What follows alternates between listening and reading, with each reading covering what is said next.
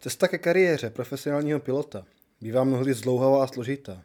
Ovšem přesto jsou tu stále lidé, kteří se jí hodlají vydat. V tomto díle si budeme povídat s Martinem, který se rozhodl stát se obchodním pilotem a vydal se své studium provést v Anglii. Ahoj, já jsem Kuba a toto je Jak a proč. Podcast, kde se dozvíte, jak a proč začít s něčím novým. V dnešním díle tady mám nového hosta, Martina. Martin je mimo jiné pilot eh, ultralehkých letadel, který se rozhodl tu svou zálibu v letadlech rozvést trošičku důkladněji a stát se komerčním pilotem. Proto se pustil do studia v Anglii na komerčního pilota a vystudoval mezinárodní letecké právo eh, v Buckinghamshire New University v High Wycombe a tam získal během toho studia licenci PPL a udělal si zkoušku z teorie ATPL, což je vlastně zkouška na eh, obchodního pilota, zatím teoretická. A jeho diplomová práce byla oceněna jako nejlepší evropská studentská práce v letecké ekonomice a managementu. A v poslední době po škole se vrátil zpátky do Česka a aktuálně se snaží dostat na řídícího leteckého provozu, kde se dostal do velmi úzkého výběru a plánuje se stát uh, stevardem na palubě Smartwings. Tak ahoj Martine, já ti moc krát děkuji za to, že jsi přijal mé pozvání. Ahoj Kubo, moc krát děkuji taky za pozvání. E, tak já bych začal takovou klasickou otázkou, co tě vlastně vedlo tady k tomu létání, nebo obecně jak se dostal k tomu létání samotnému. Nemluvíme teď mm-hmm. o tom mhm. dopravním letání, ale obecně jako to létání. Určitě. Jo, tento konček, on není pro každého. Eh, ono se říká, že to není konček pro chudé, nicméně já jsem jedna z těch černých ovcí, protože nejsem vyloženě z rodiny milionářů, ale jsme eh, taková rodinka, která to měla jako zálibu v podstatě odmala. Takže je to srdeční záležitost. Není to tak, že bychom chtěli vydělávat na tom peníze, proto ten komerční pilot, ale bylo to tak, že v podstatě táta mě inspiroval už, eh, když jsem byl malý kluk. Prakticky dá se říct, že jsem strávil dětství na letišti v Letovicích, tady nedaleko. Potom jsem přešel do Moravské Třebové a v podstatě odmala jsem se pohyboval v různých sférách, ať už to bylo plastikové modelářství, potom to začaly házedla. Jednu dobu jsem jezdil dokonce s kolem, eh, kdy jsem měl přidělaný křídla z kartonového papíru. V tu dobu teďka pochopil, že je na čase mě brát do skutečného letadla. to bylo v šesti letech, takže to jsem poprvé letěl a viděl jsem, že jako tomu nenávratně propadnu, protože přece ta svoboda, pohled z toho nebe. Eh, velice mě to fascinovalo a věděla jsem, že tahle cesta pro mě bude ta pravá. Eh, byť teda jsem potom šel na Gimple, který je spíš dělaný pro ty, kteří neví, co bych chtěl dělat. Já jsem taková výjimka, tušil jsem, že to bude určitě letectví, neviděl jsem přesně nějaká forma. No, ale e, slovo slovo a jak utíkal čas, tak jsem podstatě na Gimpu zjistil, že mm, ta moje domněnka je správná a že skutečně bych měl dělat to, co umím, protože jsem zjistil, že nic jiného neumím. Takže jsem šel do toho letectví. No a aby to nebylo um, tak hodně jednoduchý, tak jsem si vybral zahraniční školu, protože mě vždycky fascinovalo jako zahraničí všeobecně, dobrodružství, co bych tam mohl zažít. Chtěl jsem poznat jinou kulturu, zlepšit se v jazyce a říkal jsem si, že i možná ta alma mater, když bude ve Velké Británii, tak to bude eh, hledat, co znamená potom v tom pracovním trhu v tom světě letectví. Jo? Takže jsem chtěl takhle spojit příjemné s užitečný a vydal se na toto dráhu. mm-hmm. A ty jsi vlastně ještě předtím, než vyrazil do Anglie, tak jsi dělal papíry na ultralehké letadlo, co si tak matně vybavuju, tak ty jsi lítal nějaký navigační závody, k tomu se dostal mm. jak? Eh, to se psal rok 2012, kdy mě můj kamarád z Moravské Třebové, to už jsem tam tehdy jezdil jako člen společně s tátou, kdy mě můj kamarád Michal Lacko, instruktor pozdější, oslovil, jestli bych nechtěl zastoupit jeho tehdejší navigátorku, která očekávala dítě, takže byla na materské a nemohla se tomu věnovat soutěžně. No já jsem v té době měl nějakých 15-16 let čerstvě a říkal jsem si, jo, tak to zní dobře, to bude dobrodružství. No, tak slovo dalo slovo a dali jsme se na společnou soutěžní dráhu, která teda zpočátku byla uh, přes takové pohary Petra Tučka, to je taková regionální soutěž v České republice, má to asi 10 kol, vždycky o víkendech, co 14 dnů jedno kolo. A kromě toho jsem se teda měl možnost dostat i na mistrovství uh, světa ve Španělsku. No a u téhle dráhy jsem se držel asi 6 let, eh, než jsem právě potom odešel do Anglie. No a mezi tím se mi podařilo asi největší úspěch. Byl v Polsku v roce 2015 s kamarádem Ivošem Lengálem jsme vylétali druhé místo na mistrovství Evropy. To bylo na závodech ve Vloclavku v Polsku. No a mimo to jsme měli pár soutěží ještě v Anglii, jsme byli v roce 16, Pophemu, pak tam bylo jedno nebo dvě Maďarska, nějaký Slovensko, to byly takový ty větší šampionáty evropského a světového formátu a kromě toho pak byly právě ty regionální soutěže. Mm-hmm. Ale ono, je to trošičku jiné než běžné létání, tam je to opravdu závod. No. Jasně, a ty jsi vlastně dělal navigátora, tak můžeš ano. nějak jako velice stručně přiblížit, v čem to jako spočívalo, mm-hmm. to, co jsem dělal? Já vždycky se oblivu říkám, že je to něco jako orientační běh ve vzduchu, kdy člověk dostane mapu a stopky a opravdu podle toho letí. Jo? Takže v zásadě eh, na takovém briefingu před tu soutěží, před soutěžním dnem eh, probíhá v podstatě nástin té trasy, kde poletíme a je to, říkám jako slepá mapa, samozřejmě jsou tam napsané vesnice a tak podobně, ale hlavním úkolem je držet se potratí, eh, předem deklarovaný čas. Takže každý pilot dá, dejme tomu, dopředu vědět svoji rychlost, kterou poletí a podle toho si rozpočítá, takzvaně naplatuje tu mapu. Mm-hmm. Jo, a ta se potom hodnotí podle slepého hologru, to je GPS, která nemá obraz, obraz, eh, podle toho, jak potom ten daný jedinec nebo ta posádka letěla. Takže jeho úkolem je držet se potratit nejenom fyzicky, ale i na čas, to znamená mm-hmm. synchronizovat podle toho, jak letí, takže uletět danou trasu, nestratit se, to je asi základ. Mm-hmm. No a ten navigátor, ta jeho práce převážně spočívá v tom, že nikoliv teda naviguje, to je trošičku matoucí, ale hledá fotky a znaky eh, potratí. Pokud mm-hmm, ten pilot vidí správně, což by měl, tak navigátor dostane set nějakých 8 až 16 fotek objektů, které jsou po té trase a jeho úkolem je najít je a zamalovat s přesností na 1 až 2 mm do mapy. Mm-hmm. A říká třeba i pilotovi, jako te, teďka přidej, protože jsme pomalejší, mm-hmm. teďka Uber i tohle to hlídáš? Jako? Samozřejmě, může to být, záleží potom na domluvě té posádky. Já jsem lítal eh, s člověkem, který pilitoval Rogalo a tam se tuhle spolupráci měli, takže jsem mm-hmm. na to měl více času, když se tam víc foukalo, protože to byl otevřený prostor, mm-hmm, ale záleží to na, na té domluvě. Jo? Většinou ten mm-hmm. pilot si ten čas a směr koriguje sám a na navigátory nechává právě ty znaky a fotky a případně nějaký dolaďování, hlídá třeba okolní provoz, na co ten pilot nemá čas. Mm-hmm. Takže asi tak. Jo. A ty jsi vlastně potom to je potom, co dělal toho navigátora celkem jako na, řekněme, vysoké úrovni pro projezd, projezd, projezd toho hodně těch soutěží. Tak ty jsi potom dělal pilotní průkaz na ultralighty.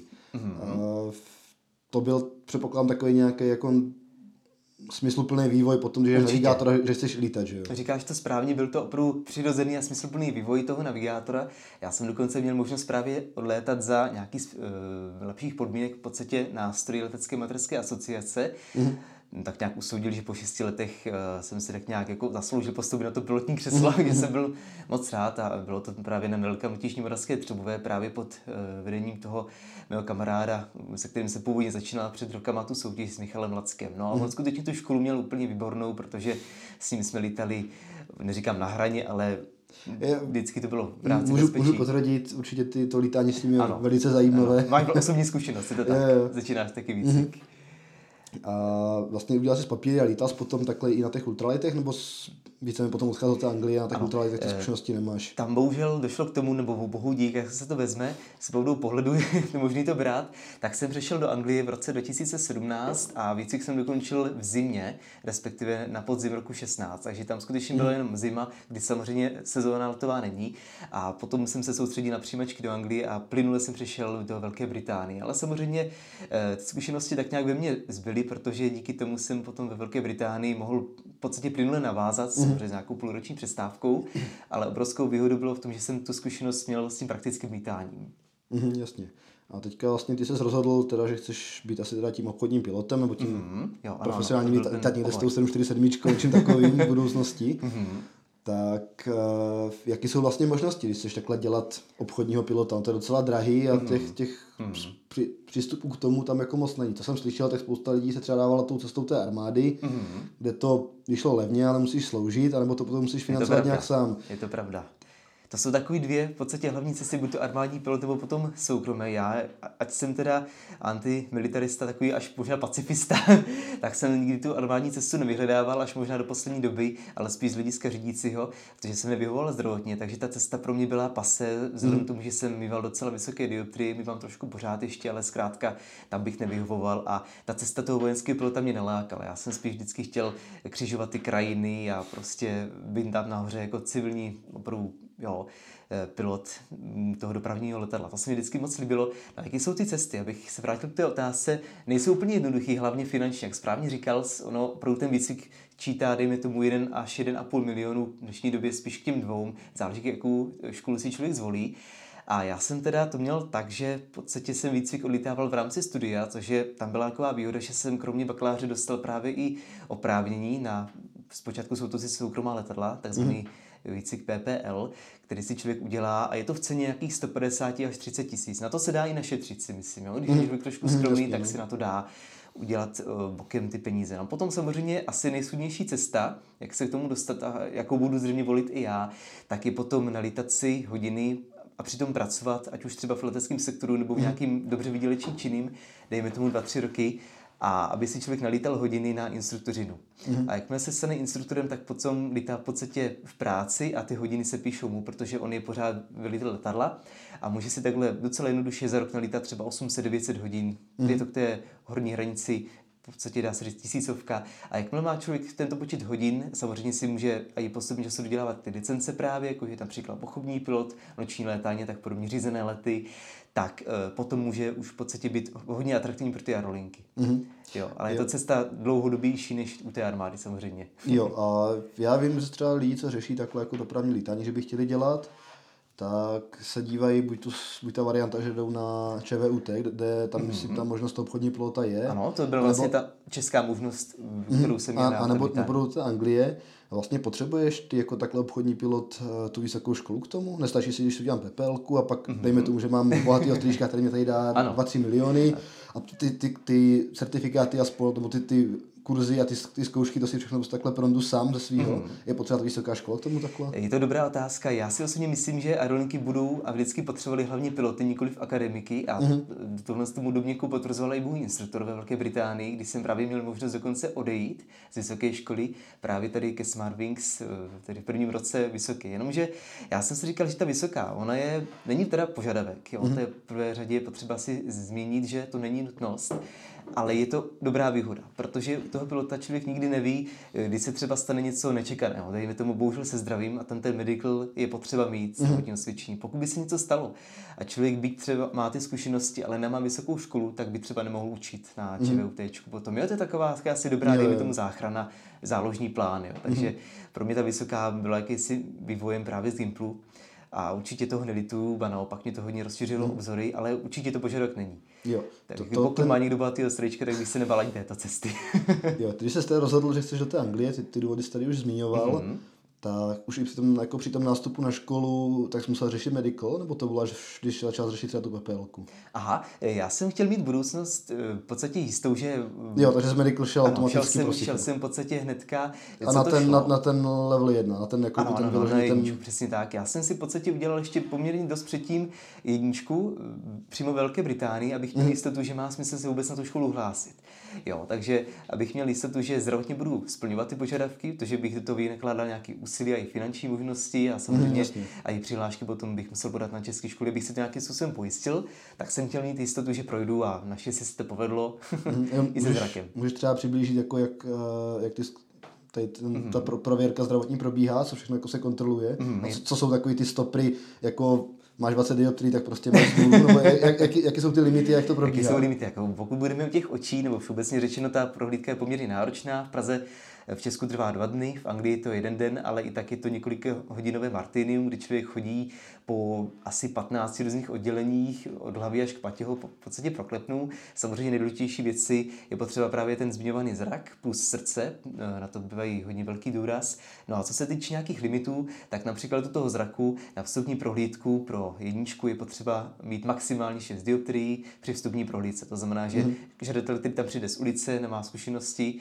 tak se vstupní prohlídku 6 dioptrií je maximum. Jo, ale to je, to, to je vstupní, takže když potom ano. lítáš a zrušuje, zrušuje se ti to, tak není problém, když máš třeba není problém. Mhm. Jo. Tam je potřeba zúraznit, že člověk je od nějakého limitu, myslím si, že od 4 do 6 dioptrií je, je to bráno jako ta hrní, hranice dioptrií, mm. takže musí být pod dohledem nějakého oftalmologa co dva roky, takže já každé dva roky absolvuji trošičku detailnější vyšetření, co dělá rohovka, jestli sítnice v pořádku a mm. tak, ale v zásadě to není žádná překážka. Ono se ty limity hodně posouvaly, protože uh, všeobecně s tou zvyšující se myopii, s tou krátkozrakostí na světě, tak úřady zjistili, že by za chvíli tu práci neměl kdo dělat. Mm. takže museli proti tomu nějak jako poměrně nastavit ty limity. Jo, a v rámci těch vyšetření byly třeba i nějaké psychotesty?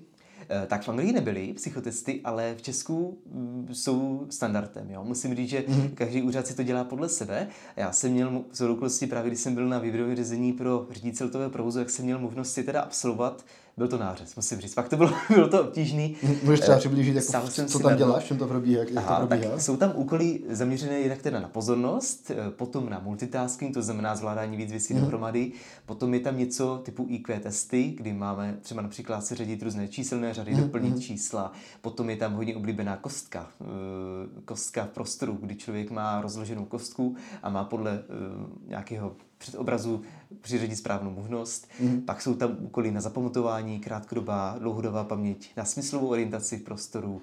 Jo, a e, všeobecně a i na angličtinu dá se říct, protože ten test probíhá v angličtině. Mm. Takže taková všeho chuť a opravdu se to spíš stupňuje, než že by to bylo e, postupem času lehčí a lehčí, je to spíš těžší a těžší. Mm. No.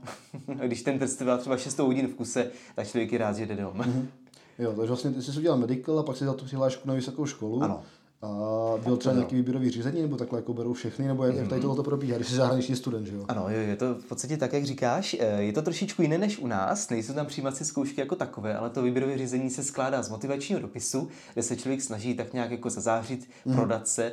Tomu se říká personal statement, takže nějaké takové to povídání o sobě, takový ten selling list, jo.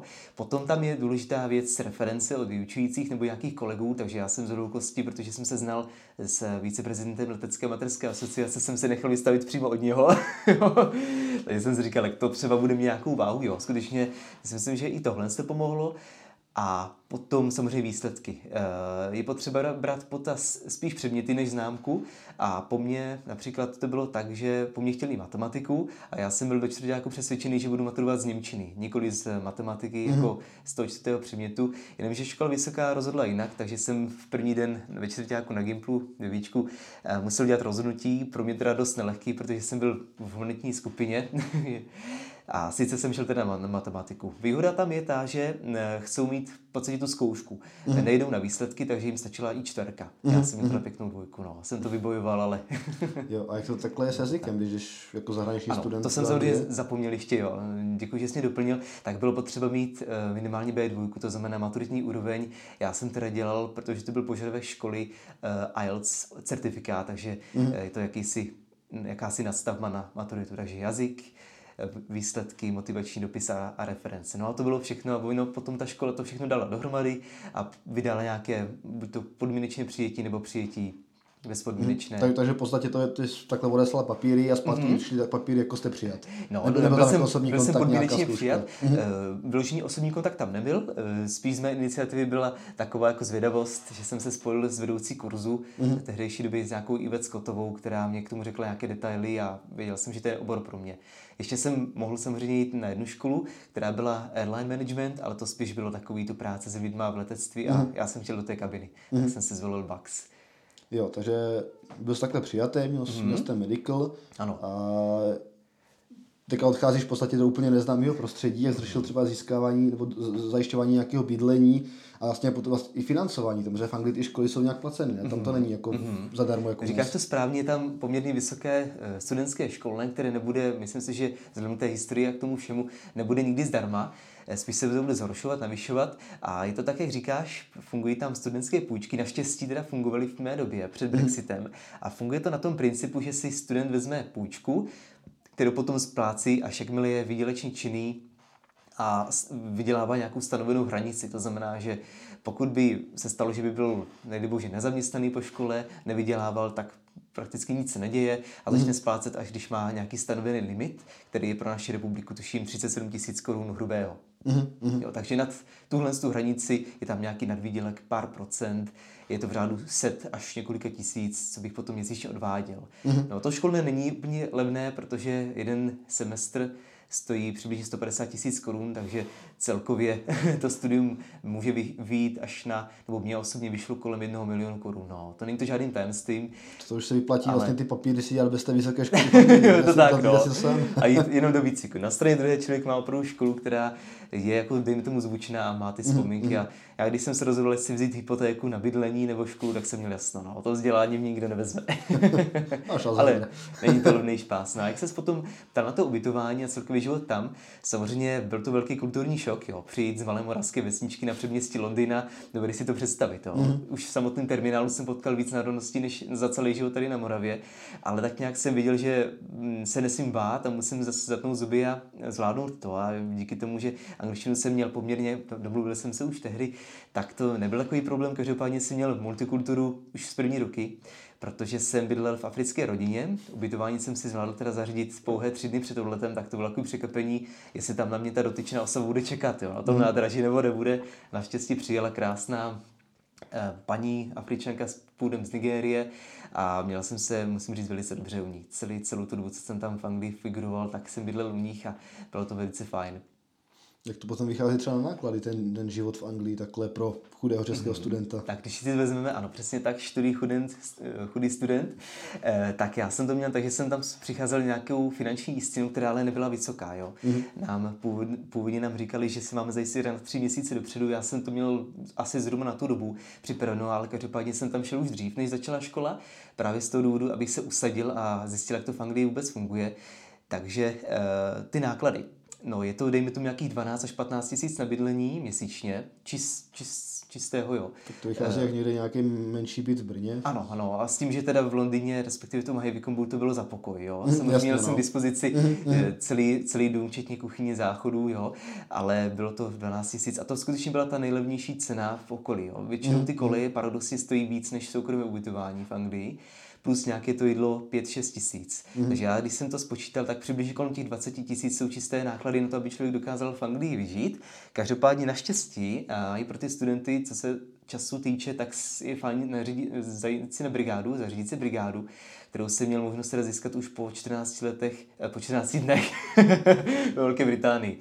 Jo, takže po dvou týdnech se mi podařilo, být teda jsem neustále posílal Eh, přihlášky a dostal jsem nějaké nabídky a začínal jsem v podstatě v restauraci jako pomocník, no, jako mm. většina, co tam takhle dojdou a naštěstí ty platy jsou přizpůsobené, takže jsem si na to dokázal i částečným úvazkem velice dobře vydělat a potom jsem se vrátil poměrně dost ještě penězma potom zpátky do Čech. A jak se ti potom studovalo vlastně? Anglická škola, úplně jiný poměry. Měli třeba uniformy povinny? E, e, Uni, uniformy jste měli povinny? Uniformy jsme povinny měli akorát na letišti. Mm takhle jako to známe z Harry Pottera z Bradavíc, tak, tak to úplně nebylo, ale každopádně určitý standard a kodex tam byl, protože oni jsou jo, opravdu alma mater všech univerzit v Evropě a mají vysokou tradici v tomhle ohledu, takže uniformy jsme neměli, ale měli jsme uh, velice, specifik, uh, velice specifické školství, v ve Velké Británii v porovnání s tím českým, který jsem měl teda možnost taky zažít uh, je tady na vysoké škole v Česku.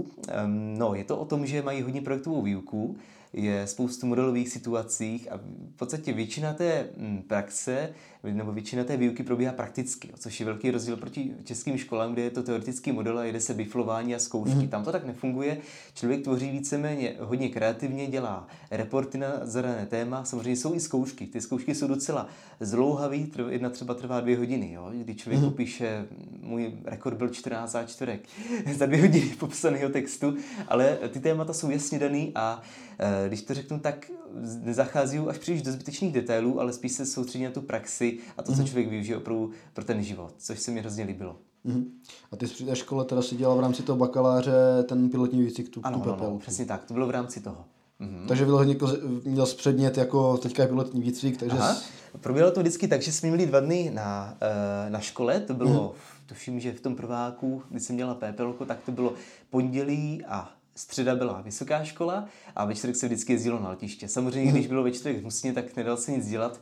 Problém bylo, když bylo hnusně každý čtvrtek. To se opakovalo jednou šest týdnů po sobě, že jsem si měsíc a půl nezalítal, ale bohužel Anglie s tím člověk musí počítat. No. Mm-hmm. Na středu si to zase člověk moc cenil, když dokázal udělat vždycky v tomto počasí. Mm-hmm. A jak to potom bylo třeba s radiokomunikací, protože tam to je že předměstí Londýna, tam ten provoz byl asi docela rušný. Byl to hodně hustý provoz, jak říkáš, a výhoda tam byla, že člověk zažil opravdu všechno možné. Od balónového mm-hmm. létání po plachtařinu, nad Nahlavana vám startovali Boeingy z nedalekého Heathrow, no a v naši, zhruba v naší úrovni jsme potkávali zase ať už nábořnictvo, jo, nebo královské letectvo, takže mm-hmm. opravdu velice různorodý provoz a s komunikací to samozřejmě bylo v angličtině a prošli jsme adekvátním školením, jak vlastně ta frazologie funguje. Takže v rámci jako v té, té školy ano. nějakého předmětu bylo vyloženě frazeologie tak, a potom se prošlo lítat. Mm-hmm, přesně mm-hmm. tak, no.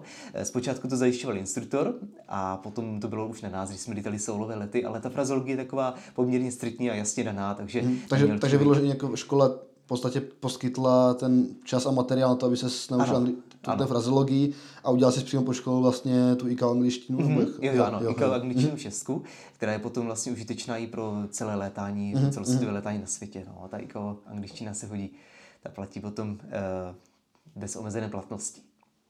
Jo, takže ty jsi v rámci té školy takhle udělal tu PPL, udělal jsi ten pilotní průkaz mm-hmm. a ta škola to víceméně potom takhle jako pro tebe takhle skončilo v té škole s tím, že škola ti řekla, jako nejte si tady dalších 200 hodin, abys mohl dělat ATPL, nebo? Eh, dá se to tak říct, ono ta ATPL zkouška, vlastně teorie dopravního nebo, nebo obchodního pilota potom byla ve druhém ročníku, to se dělalo víceméně už mimo univerzitu, protože hmm. ono samotná teorie obsahuje nějakých 15, záleží na bance otázek, ale 15 až 22 tisíc otázek, takže to skutečně plnohodnotné vysokoškolské studium a potom se akorát škole doplnili, doložili výsledky. Hmm.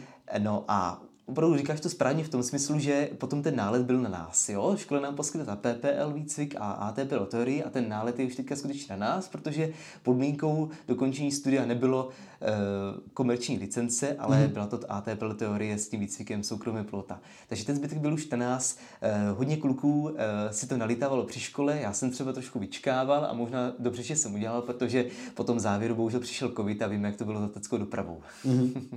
Takže vlastně ty bys teďka chtěl jít lítat někde s dopravákem, posadit se prostě na tu druhou sedačku v kabině, nějaké 737, ano, tak co, co ti zbývá, abys tohle to mohl udělat? Mm-hmm. Tak zbývá mi nějaký nálet, minimální nálet, aspoň dalších 140 hodin, aby dosáhl ty licence, co potřebuju a samozřejmě si potřebuju v prvé řadě rozšířit teda kvalifikaci, udělat si obchodního pilota, z toho soukromého to navýšit na toho obchodního. A tam to probíhá, jak vlastně ty máš tu teorii na toho, na toho obchodního, ano, tam že teďka uděláš jenom vyloženě, jak uděláš těch dalších 140 hodin nálet. Mm, 140 hodin nálet a potom e, můžu se podstatě teoreticky hlásit těm společnostem.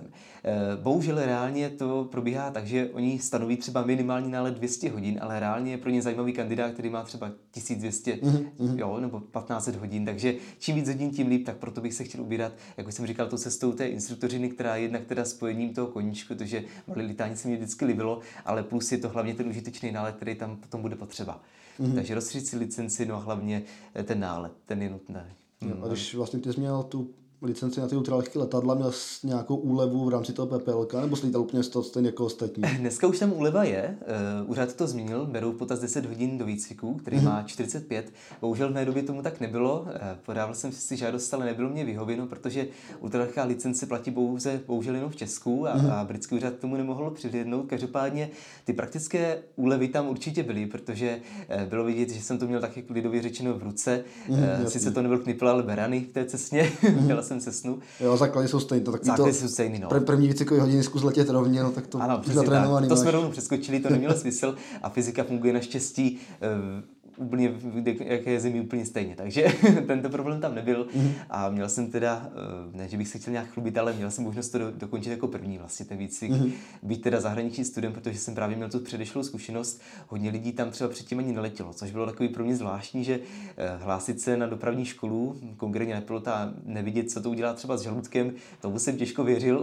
tak na druhou stranu zjistil jsem třeba na Vysokém učení technický v Brně, je vyložený letecký obor na strojárně, spousta těch kluků, co to studuje, tak třeba ani nemodelařili, o tyhle tohle se mhm. nějak jako výrazně nezajímá, ještě dělat prostě jako leteckou konstru, letecký konstruktér, jo, což mě mhm. třeba taky docela zarazilo. No, což vlastně to je i zvláštní, jak říkáš ty, že prostě lidi, co v životě neseděli letadla, tak jdou na pilota. Ano, no, no, to mě přijde takový, jako ten člověk tomu nemůže mít jako vztah, že jo, ani takový jak se načne starý tady od malička no. samotáku jednak, jednak ten vztah a jednak potom samozřejmě druhá ta motivace, protože Britové e, jsou hodně takový národ, který jako je hodně free, jo, mm-hmm. to doslova, takže oni dost často upřednostňovali třeba chození na párty. Mm-hmm. Bohužel třeba co čert nechtěl, tak to bylo před tím letovým dnem, to znamená, že potom samozřejmě, když z nich třeba byla nejde cítit pálenka, tak samozřejmě se letový den pro ně nekonal, jo, a mm-hmm. e, tak nějak s tím souvisí i ten takzvaný drop rate, který byl docela vysoký, toho, té studentské umrtnosti, myslím, nedej bože v letadle, ale opravdu odpad těch studentů ze 128 lidí, kteří tam nastoupili, nás to dodělalo v 16 ten kurz, mm-hmm. takže skutečně to byla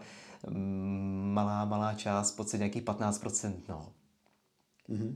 A jak ti vlastně zasáhl Brexit? Ty jsi tu, tu školu nějak měl v té fázi, kdy zrovna ten Brexit přišel, ještě to zadělával mm-hmm. nějak? Mm-hmm. Jak ti to zasáhlo? Uh, Brexit, tak ten naštěstí byl uh, u mě z tohohle pohledu docela v pohodě, protože já jsem už měl rozstudováno a nezačínal jsem tam školu znova, mm-hmm. takže už jsem měl status v podstatě před toho usedlíka, před usedlíka, takže já jsem mohl plynule navázat potom i na magistra. Uh, trošičku větší problém a dneska už velký problém díky tomu, že Brexit proběhl tak, jak proběhl, je začít tam studovat. Dneska už právě bohužel ta studentská půjčka nefunguje a ti studenti si to musí uhradit sami. Mm. Ale to je docela velká pálka. Dokonce to školné už není 150, ale tuším, že 200 tisíc za semestr, že je to velká pálka. Samozřejmě jsou jedníci, kteří si to mohou dovolit a i bez té půjčky, ale bohužel drtivá většina mm. uh, si to nemůže no, takhle dovolit. Takže po Brexitu to bylo fajn, horší byl covid.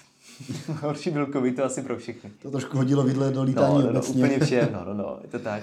A vlastně ty máš teďka po škole a hlásil ses na to řídícího letového provozu, mm-hmm. což je takové jako trošku krok stranou, ne? Je to krok stranou? Po, po tom pilotovi a hlásíš na to řídící letového provozu, tam jako celkem chápu, že ti potom řekli, že jim utečeš do toho lítání, takže to úplně nemají zájem. Ano, ale ano.